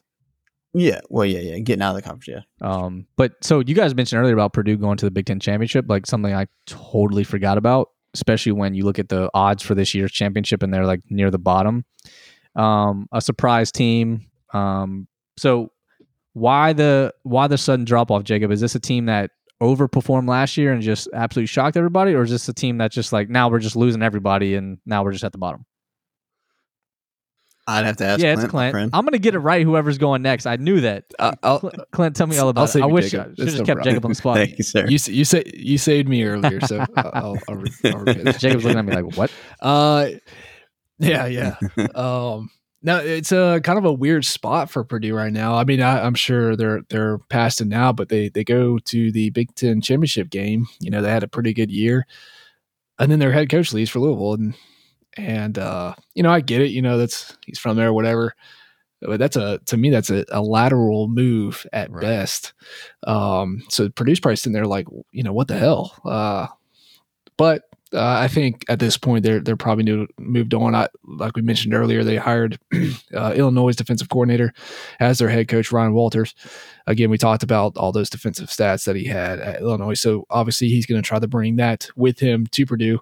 Um, they only bring back four starters on defense, but again, you know that he's going to be able to make pretty much anything work. At least it looks like. Because um, again, he was at Illinois. It wasn't like he was uh, DC at Georgia or uh, you know A and M or something like that. He was uh, at Illinois, not known for elite defenses, and still was able to produce the nation's one of the nation's top defense. So uh, look for Purdue to be pretty good on defense in the next year or two. Um, they've got uh, on the D line transfer in Malik uh, Langham from Vandy, Isaiah Nichols from Arkansas, and Jeffrey. Uh, I'm going to say Imba, Mba. It's M apostrophe B A from That's Auburn. I should have YouTube it, yeah, like JC said, but uh, so they're so they're filling some holes. Um, uh, last year they they kind of relied on forcing teams to make mistakes on defense, and obviously that's definitely what they're going to do now that they have Ryan Walters there as their head coach. So, um, I think their defense is going to be pretty good, led by their their safety Cam Allen, who had um, has 173 tackles, 10 picks, and 12 pass breakups over the last four years. So uh, he's going to kind of be the quarterback for that defense. Offensively, um, 71% of their offensive production is coming back. Um, uh, running back that should be okay with Devin uh, Mockobee, I think is how you pronounce it, and Dylan Downing. Uh, o line is was really good last year, and they should be good again this year. Um, yeah, I think it's uh, I I like this team. I think it's just because uh, I'm kind of partial to good uh, defensive teams. Um, and that's what Purdue's going to be. Uh, obviously, they have to replace a lot, and they're going to have this transition period with uh, Jeff Brohm leaving and bringing in a new head coach, and um, I'm not entirely sure, but I would assume this is uh, Ryan Walters' first head coaching gig. We'll see um, how he does in that position. Um, but yeah, uh, again, another team that's hoping to be bowling. Looking at the schedule here, it's it's it's it's okay, uh, not great. Uh, beginnings, you know, Fresno State, Virginia Tech, okay, and then you got Syracuse for non-con. You're like, okay, that kind of sucks, and then Wisconsin and then Illinois, Iowa, Ohio State, Nebraska, Michigan, Minnesota, Northwestern, Indiana. So the last three games, you're like, okay, those, those are pretty decent. The first two games, okay, I could probably win those two, but outside of that, that middle slate, uh, it's going to be tough. And especially when you're transitioning, uh, new head coach, um, new style of um, of play here, uh, it's going to be something to watch out for. Again, uh, lean on that defense um, and uh, give give your offense time uh, to work. So we'll we'll see how they do. Yeah, it, is his first year overall as a head coach. Just throwing that out there. So okay. definitely going to be a, a, prove it year coming off of a Big Ten championship or Big Ten championship appearance, I should say. Mm-hmm. Yeah, but um, I mean, like I said, making the Big Twelve or Big Ten, I keep doing that. The Big Ten championship game last year, that was kind of whoopsie daisy. He gone. Well, we'll we'll keep it moving. That's fine. Um, yeah. yeah. So, but yeah, I, I think. No, Go I was ahead. gonna say, dude. Do you remember that? I, I don't know if it was if it was Charlie Jones, if that was his name, but that that kid Purdue had that little white receiver, the little slot guy that was just absolutely lighting people yeah. up last year, dude. I was like, yeah. where's that guy at? Where did he go? Like, definitely would love to see him play again. yeah, I mean, again, I we'll we'll see how they do. Uh, this another team that you're just hoping they go bowling. Um, and again, it's just a weird situation where you got um, you're in the Big 12 championship, even though it might have been not the greatest of year for that for that division, but uh, go from being in the Big Ten championship to then losing your head coach, hiring a new head coach. Um, yeah, I I feel for the fans. I, obviously, they're not a typical college football powerhouse, so I'm sure they'll be okay. But again, I think they're in good hands with a really good defensive coach that's going to keep them on track, at least keep them close in a lot of these games. Right. Dude, I know we've talked about the head coaches a lot. Um, the more I dive in the Big Ten, man, there's so many big names like coaching wise. So something I kind of forgot about. So Rutgers head coach is Greg Schiano. So this is his second stint at Rutgers, his third year. I think he started back in 2020. So Schiano, if you remember, this is when like Rutgers had Ray Rice and some other players like got to like top five, top six in the nation. Back, this is like in the BCS days. So you know he mm-hmm. had his run with Ohio State and some other teams and all that. So coming in, man, it's going to be. I think it's going to be an uphill battle for him. Um, he brought in his offensive coordinator, who was with him in that first stint. Um, it's Kirk Ciarrocca. I guess that's how you say it. Definitely uh, a few more R's in there that I'm not going to be able to pronounce, but so they're bringing yeah. he's bringing him back. I guess hoping to kind of reignite some of that magic. I don't know if that's doable. I think just the way the landscape was back then, they were a run heavy team. Like I said, Ray Rice obviously being being a high profile draft pick before all his nonsense happened in the NFL, but they were more of like a pro style offense when it came to running. Um, so he was at Minnesota for a little bit. Um, and then I forgot where else he was at. So he's still kind of been in in the Big Ten kind of area, I'd say for the most mm-hmm. part. But this is a team, man, that only won one game in the Big Ten last year. They finished four and eight overall. It's not going to get any easier. Um, non-conference, they play Vatech. Um, and then they got a couple easy wins. But as far as like them competing in the Big Ten, I think it's just going to be uphill uphill battle for a lot of these bottom tier teams. Um, as far as guys they got coming in, they have a quarterback who was there last year. The problem is he only completed 45% of his passes. He started six games, five touchdowns and seven picks. They averaged only 11 points a game, 11.7, so 12 points a game, which is second worst in the Big Ten.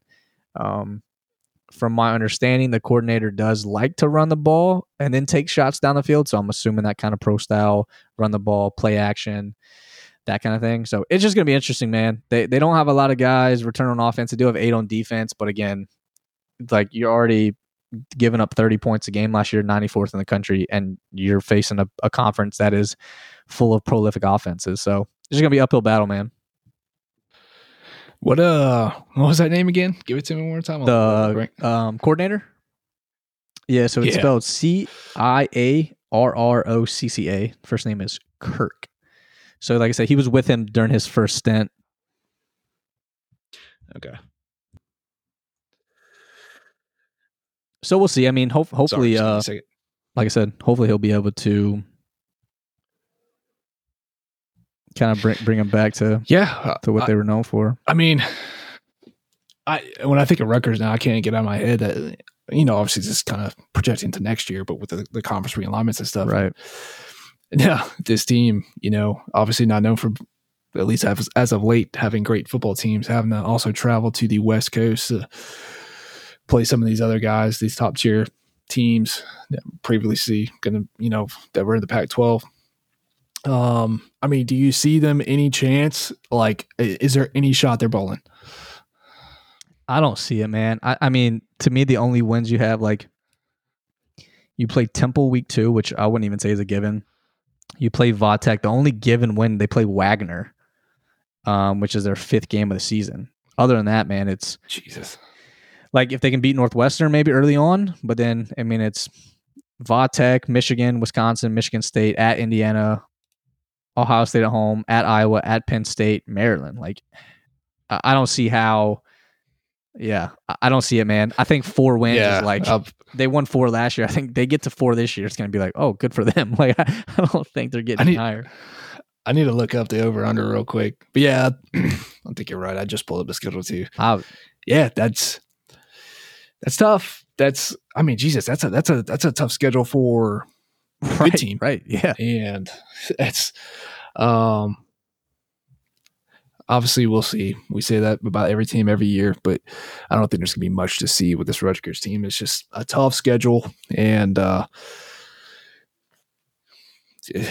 when I think of these teams, I'm I'm like, man, I hope you just sneak somebody. I hope you just embarrass like one of these top teams and just completely ruin like their hopes to a Big Ten championship or playoff hopes or something like that. I think the good thing is is that they did bring Schiano back. So like, I'm not saying he wants to get to another program because he may, but like the fact that he's been there mm-hmm. before and built that success, he seems to actually want to be there. And I think they're probably willing to give him a shot, right? Like, hey, this is a guy that's had success in the past, brought us to our our best ever season we've ever had in the history of Rutgers, and I guess unless back way back in the 1900s. But so this is the guy you're going to want, right? Yeah. So if they're willing to give him some time to like, that's the thing, man. He's going to have to just hit on some people because he's not going to be bringing in the craziest recruits. Rutgers isn't like an easy school to get into. Um, so we'll see. Like I said, if if if you're Rutgers and you have a coach, like this is what you're gonna I would say they, they want this guy, right? Because he probably wants to be there. But yeah, man, I'm with you. I, I, think I think three or four wins is, is the top, and that would probably still be them surprising people, especially when, like I said, last year they only won one game in the Big Ten, and this year their non conference schedule is way tougher than last year. Yeah, I'm actually I'm trying to pull over the uh or pull up the over under right now. We'll see, man. I don't uh what Okay. what you got? What would you put the I'll- number at? Dude, honestly, man, I would say they're gonna put it at four. I think it's three though. I, I would actually I honestly if I had to if I'd say three games. Is the over under three games? Oh God, you had it. four? You had it. Yeah, It's I always need to go one higher Yeah, than, yeah, yeah. than I should probably, but Yep, it, it's four. So yeah, I mean, uh, bowling. It, it- that's a, a far reach. I agree with you. Um,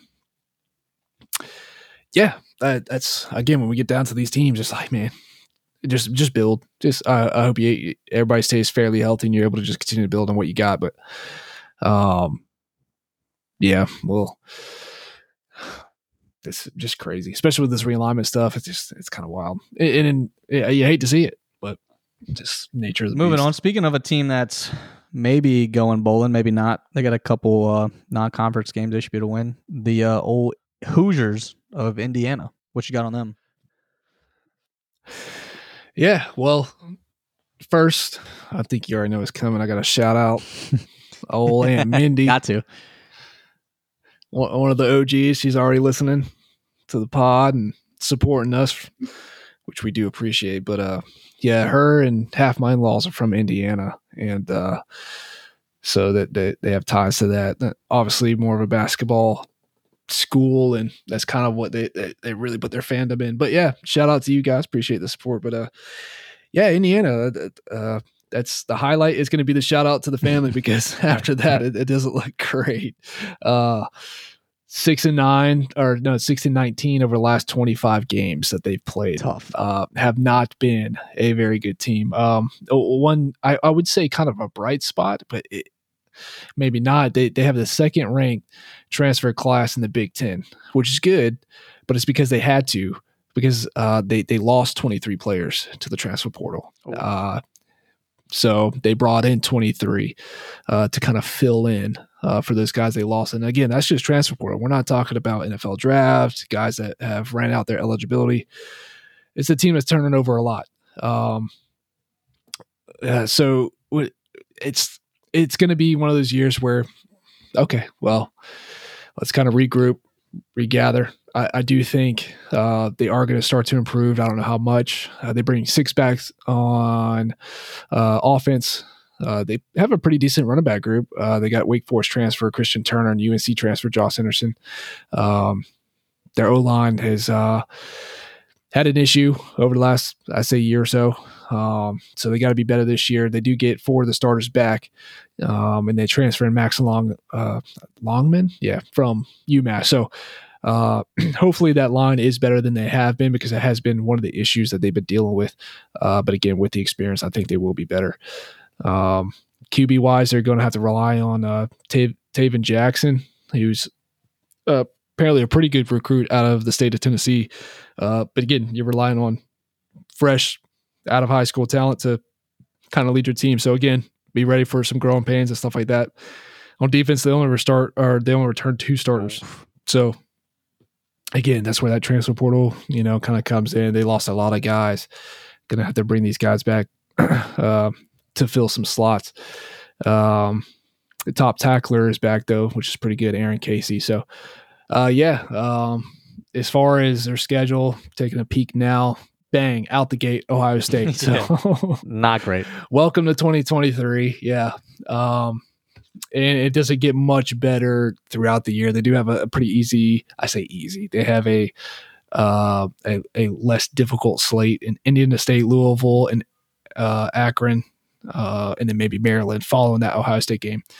But then for the rest of the year, you got Michigan that do play Rutgers, and then Penn State, Wisconsin, Illinois, Michigan State, Purdue, and at, at Purdue at, at, at that. So, yeah, that's uh, again, um, not a very good team. Um, which is crazy because just a couple years ago we were talking about how decent they were and stuff like that. But um, it, it's one of those situations where they're they're using the transfer portal to to fill the massive holes that they have, and honestly, you know, it might work. Um, they, they, they, probably will hit on some of these guys and hopefully kind of solidify at least one aspect of their game. Um, and it, as long as they can just get something going on offense, again, I mentioned about the O line being kind of an issue last year. Um, and uh, as far as quarterback play, they only eclipsed 60% completion, uh, completion rate twice last all year wow.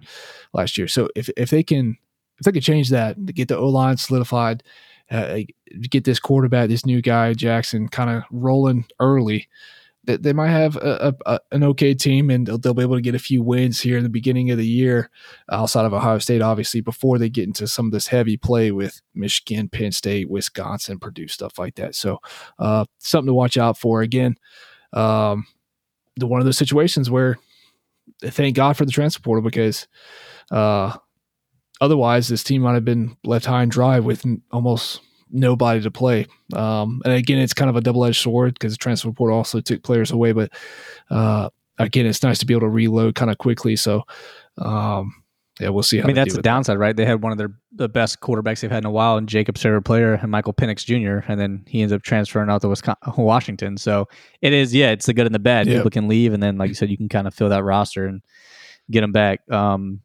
probably, hopefully, by the you know beginning of the year, maybe the middle, Jacob will show his tattoo off at some point. So we're still waiting on that. Mm. I don't know if that's going to happen or not. we'll, we'll see. see. Well, can y'all, y'all we hear me good?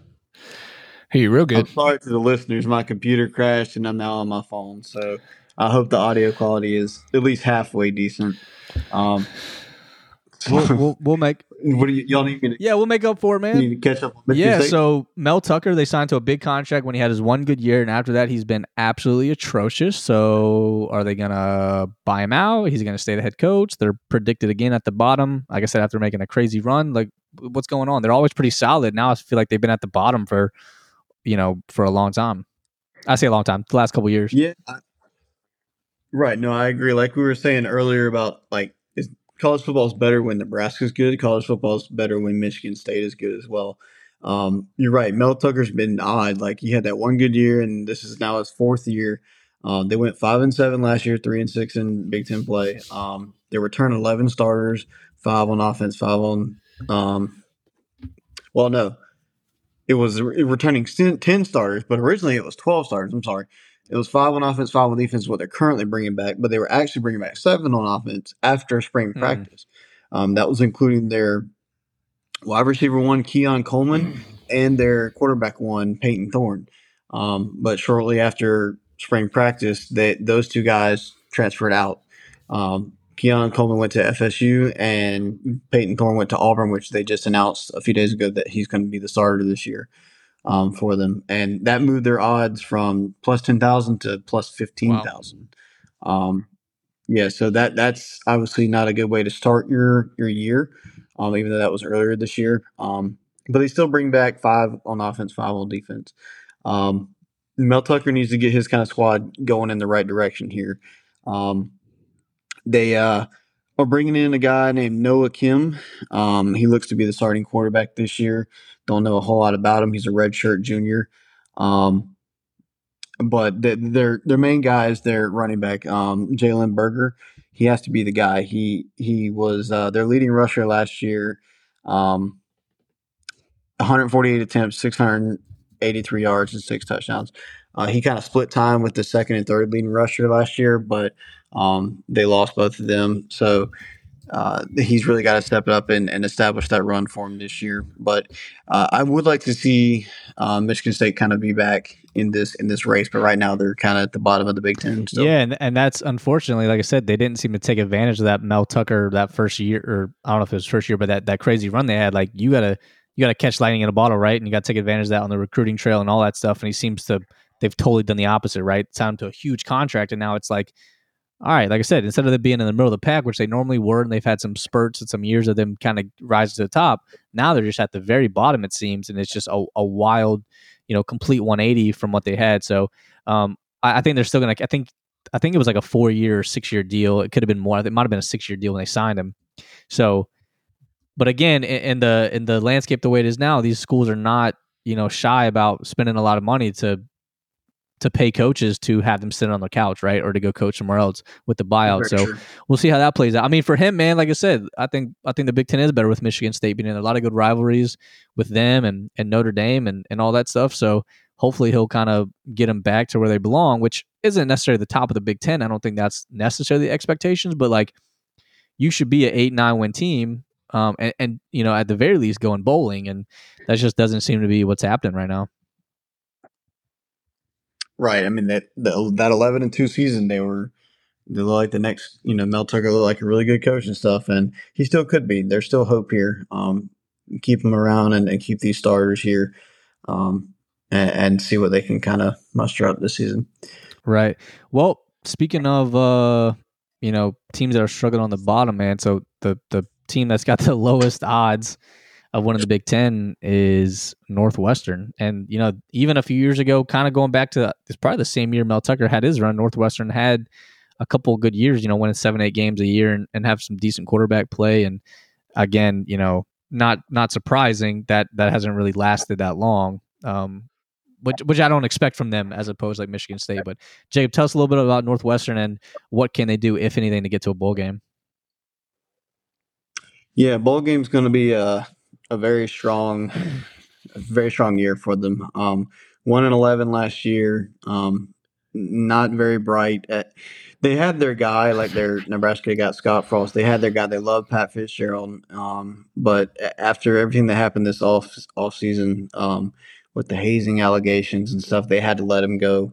Um, so now, which is, I mean, at the college level, you know, boys are going to be boys, but like that's ne- that's kind of next level though. If those any of those allegations are true, yeah, exactly. So whether they're true or not, they let him go. Um, and they have an interim coach, uh, which they hired shortly after, and I think they're just going to stick with him for this year, David Braun.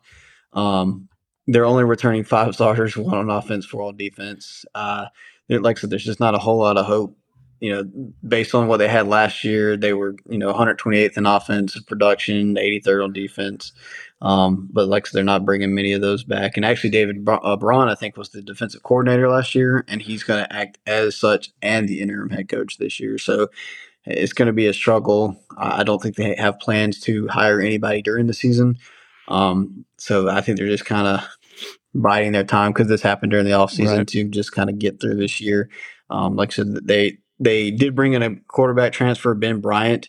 Um, he's a veteran. I think he started at uh, Cincinnati for a little bit, or kind of filled in at Cincinnati a little bit and Eastern Michigan. Um, that he kind of replaces Ryan Hilinski, which I, you know, love Ryan Hilinski. He had such a good story, but um, that's that's about all Northwestern can do this year. So not a whole lot of hope there. I'm not even gonna let you give a chance for the over under. They're only at three. That's high. Um, one of the low.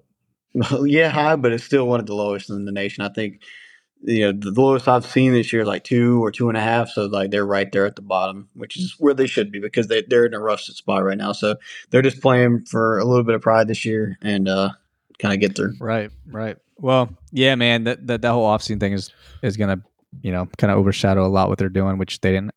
I say that they didn't really have a lot kind of going into the season anyway. But with that being said, that's the last team that we're going to cover in the Big Ten. So I say we get right to the predictions. Clint, who is your Big Ten champion? Mm. Dude, okay, so this one's the toughest one that we've done so far for I, me I personally. Say, yeah. Uh, because I, I, like I like Michigan, obviously, uh, not just because of what they bring back, not because of how good they are, not you know they got the quarterback, J.J. McCarthy back, all that stuff. Um, but their schedule is also pretty favorable. They, they don't play that tough on right. the schedule. So the pathway is there. I think Ohio State, though, has something to say. I, I think they're they definitely don't feel like they should be losing to Michigan. Obviously, that's a huge rivalry, one of the biggest in the nation. Um, but where's that game this year? Is it in Ohio State? I don't. It is. Um, stand by one sec. It is in Michigan. It's in, it's, Okay. It's in the big house. So that's yeah. It's again. Uh, I don't want to pick the top favored team, but w- w- with what I was mentioning before, with them having you know a really good run defense, a really good uh, rushing offense, bring a lot of their guys back. They got their quarterback that's really working for them. Um, I, it's almost like I, I don't want to sound crazy. It's almost like Ohio State is no longer scary. Like they've beaten the past years. Like it's no longer the monkey's off the back. Right. They they've been to the playoffs now, so they've they gotten a taste. And if it wasn't for one kind of like mediocre game, otherwise they had a, an amazing season. It just happened to be that that game was in the playoff against TCU. That's obviously that's going to leave a super sour taste in their mouth. I guarantee everybody on that staff, the, the players that are still there, the fans, they all are like, dude, we left something on the table there. There's no way. And I, I, I think they're going to be hungry to come back. Sometimes you you wonder, hey, after a season like that, are they going to still have the drive to come back and do it again, and then finally make it this year? I think they do. I think the way it ended, uh, who they lost to, no, no, nothing against TCU. They had an amazing year. But again, nobody predicted them to be uh, be there, and then they got embarrassed by Georgia. Now, I'm not saying Georgia would have lost to Michigan had they beat TCU, but again, it, I it definitely, I, in my opinion, would have been a little more competitive, and I think Michigan feels the same way. And so, um, now now that they're going into 2023, I think they're still hungry. They want to come back and finally kind of eclipse that last mountain peak, that last hill. They've already gotten the Ohio State thing down. Hopefully, they don't overlook them in the last week of the year. But uh, give me Michigan to finally kind of solidify, like, okay, we're here for good. Like, it's we're we're going to be a national contender year in and year out. Uh, so give me Michigan, dude. It's uh, it's hard to argue with that pick for sure. Jacob, what you got? I, I kind of lead down the same pathway. I that whole East Division is going to be fun now, knowing about Drew Allar, how big he is and stuff. Um, and just Penn State's been up on the rise. They're not going to just sit by and let Ohio State and Michigan run this thing. Um, but even saying that Ohio State is too talented this year for Penn State to kind of mess with them, in my opinion. Michigan's bringing so much back from a playoff team last year. Um, I do think that West Side will come down to that Michigan Ohio State game. Um, and I do think that Michigan will pull that out because it is in the big house. That's why that's where it was. Um, mm And just true, I just think, you know, we, we, depending on injuries and stuff, but we always hope that everybody's there at the end of the year. Um, I, I, do think Michigan still just has too much coming back, and I think they'll be a better team. Um, with the lighter schedule, I think Michigan's schedule is a little bit lighter than Ohio State's schedule too. I know Ohio State's got Notre Dame to play, so I think they can get through the season easier, and they'll have um, they'll win that division. I think the other side is actually a little more interesting. Um, Purdue won it last year, but y'all are y'all are big on you know Wisconsin, and I'm kind of big on Illinois. I personally think that it's going to come down to Illinois versus Wisconsin, kind of to see who takes that. I think Purdue will take a step back this year. Um, I personally like Illinois just because of that defense, but each team's got their you know first new coach or or losing a defensive coordinator, like Clint you said earlier with Illinois. Um, I just think Illinois is going to make it there, but I, Michigan's going to, you know, handle them pretty well in the Big Ten championship. So I got Michigan. Yeah, man, this is going back to what Clint said. Probably one of the, the tougher ones, if not the toughest ones that we've had to do because, and and I don't know if this this will make sense to you guys, but just from my like standpoint, I feel like Ohio State and Michigan have, need to win one game this year, which is that game, right? Like you, I feel like like they're going to be favored in every single game, and this game's going to be the closest one. When I look at the team that I want to pick, it's Penn State. So when I look at Penn State, I'm like, well, they got to win two games, right? They got to beat Ohio State, and they got to beat Michigan, the two, the only two teams they lost to. So it's like even if they take out one, are they going to be able to take out the other one? I, I think Penn State has the roster to do it. I think the quarterback is going to be really good, even though unproven. And I think the run game is there in the Big Ten. You got to be able to run the ball, and they got two guys, not just one. But again, going back to experience, going back to they've been there before, and the way McCarthy's played the last couple years, and him coming in again with the most confidence he's probably ever had, with him not having to look over his shoulder, no one's coming after his job. Um, that's not to say he's going to be you know complacent and not going to be hungry to go get it. I think he finally comes in like I'm the dude, I'm the guy. I took him. I'm one game away. Kind of what Clint said. Like they are right there, man. Like they can taste it. And I think Georgia would have beat anybody you put up against them. Um, in the national championship game. They probably would have beat a couple NFL teams, mm.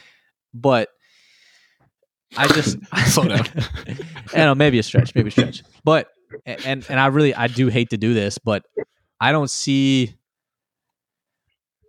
I don't see even if Michigan loses one game, us you know, and and still being able to make it to the Big Ten championship if if that plays out, depending on who they beat or who they lose to, you know, and unanimous things never go well. But it, dude, I, I don't I don't think my gut can go against Michigan. Just the way they played last year, they had all the pressure going in with Harbaugh and saying we got to beat Ohio State, and they did it. They won by twenty something points.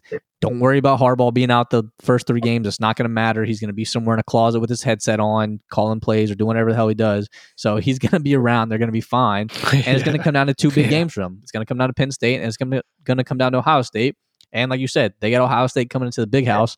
One of the going to be uh, you know a top two, top three matchup more than likely going into that game. And I think Michigan's got the roster to do it. They got the experience to do it. And I would say out of those teams, you know, for the first time in a while, they have the most proven, experienced quarterback, which they don't normally have that.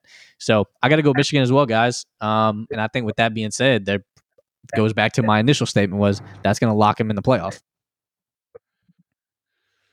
Yeah, I agree.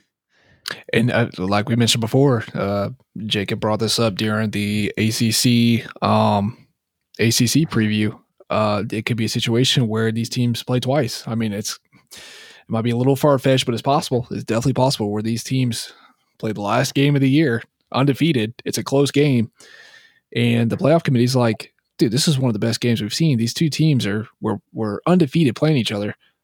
They definitely deserve to be in the playoff, especially consider, you know, with the SEC and you know on the west side you got it's, it's, starting to level out a little bit with LSU coming up and stuff like that. ACC, you got uh, Clemson and FSU duking it out. It, it, might be a situation where the committee looks at it and is like, you know what, dude, this might be still one of the best matchups that we can get in the playoffs. These still might be one of the uh, two of the top four teams, even it, even though they just played it. People aren't going to really want to see it again right. outside of that fan base. It's it's just like Jacob was talking about. It's it might be the situation where one of them wins that last week, November twenty fifth, committee's like, you know what? Y'all are still top four teams. Y'all are both playing again. They they play each other again in the playoff, and now you got a situation where it's can you beat them twice? So, uh, yeah, it's gonna be fun to watch. And um, like you said, as long as they can go without overlooking some of these other teams, especially for Michigan, and then not uh, slipping up on something silly. Uh, I think, especially that last week of the year, is going to be incredible watching that football game and, and then see what transpires afterwards. Yeah, and imagine when the Big Ten goes away with divisions, like a lot of conferences are. Like yeah. it'll be the Big Ten championship will be Ohio State, Michigan, more than likely. A lot of years, even though they played the week before, and right. so they could easily play three times. Like that would just be even crazier in my mind. Mm-hmm. They could play back to back weeks and then wait a month play again. I mean, so, look, we've seen it in the playoff with the SEC and two teams playing each other. So you know what? If if there's going to be a different conference this year, I'd say it's this one between Ohio State, and Michigan, and then they said maybe throw Penn State in there. So, well, guys, um, been a long time coming. We've hit all the the major conferences with the previews, and we're uh we're on to week one.